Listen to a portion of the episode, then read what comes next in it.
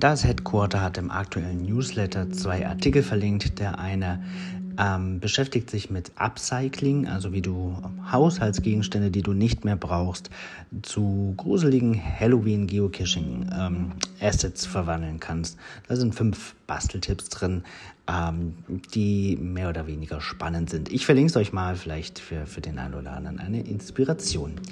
Der andere Artikel ähm, heißt fünf Möglichkeiten Geocaching in deinen Tag zu integrieren.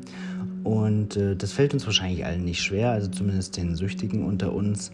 Ähm, da wird zum Beispiel vorgeschlagen, Geocaching in die morgendliche Routine einzubauen, also den Tag mit Notifications zu beginnen, zu gucken, ob es vielleicht was Neues gibt oder das halt in die Fitnessroutine, ins Joggen oder morgendliche Radfahren oder Spazierengehen einzubauen.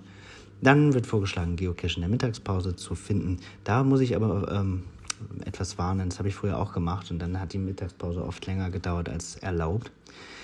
Ähm, Geocaching mit, dem, mit anderen Hobbys zu kombinieren, das ist natürlich super. Das kann man gut kombinieren mit Wandern, mit Joggen, ähm, mit Fahrradfahren, mit Klettern, mit Tauchen. Viele fangen natürlich auch andere Hobbys wegen Geocaching an. War bei mir zumindest so. Ähm, und ähm, das mit der Hundegasserie-Runde zu verbinden. Ja, das kenne ich auch von vielen. Ich habe damals angefangen, als mein Sohn ein Jahr alt war und ich quasi immer mit dem Kinderwagen raus musste oder durfte. Da habe ich Geocaching ähm, in die Routine eingebaut, um eben jeden Tag einen anderen Spaziergang zu haben. Das hat mir damals gut gefallen.